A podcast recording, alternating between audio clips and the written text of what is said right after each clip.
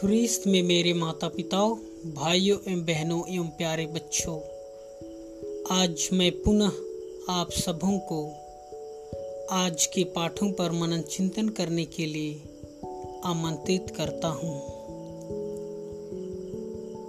आज के पाठों में हम देखते हैं कि शिष्यों पर किस तरह फरीसी और यहूदियों ने अत्याचार किया।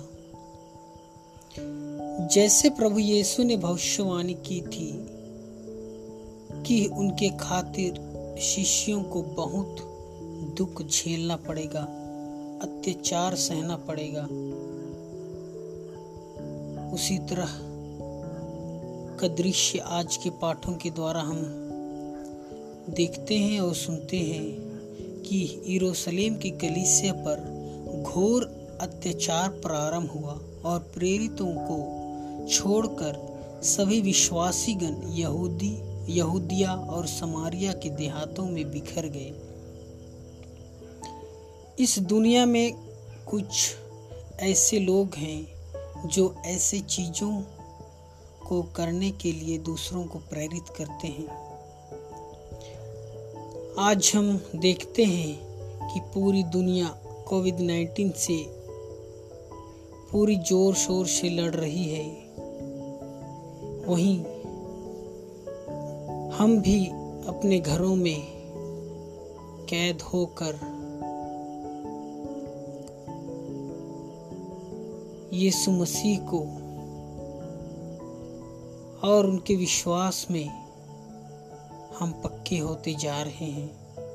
हमें ऐसे चीज़ों से डरने की आवश्यकता नहीं।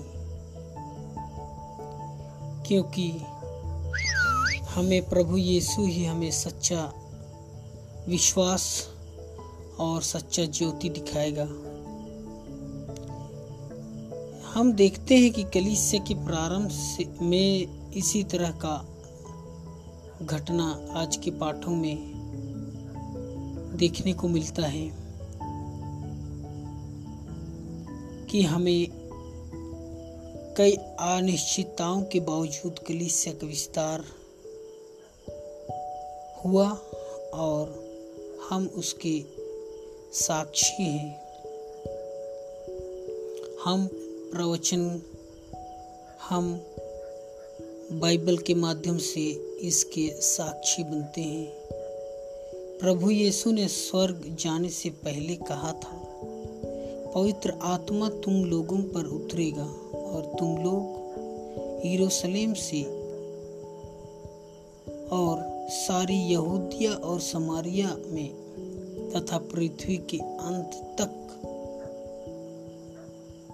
अर्थात पृथ्वी के अंतिम छोर तक मेरे साथ बने रहोगे और मेरे साथी बने रहोगे। आज के सुसमाचार में यीशु कहते हैं कि वह जीवन की रोटी मैं हूँ, जो उनके पास आता है। उन्हें कभी भूख नहीं लगेगी और उन पर जो विश्वास करता है, उन्हें कभी प्यास नहीं लगेगी। हाँ प्यारे माता पिता भाइयों, बहनों एवं प्यारे बच्चों, आज हमें जहाँ दुनिया डमाडोल होकर गुजर रहा है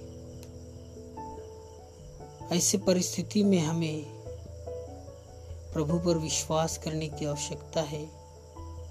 वही हमें बचाएगा और वही हमें रास्ता दिखाएगा। आमीन।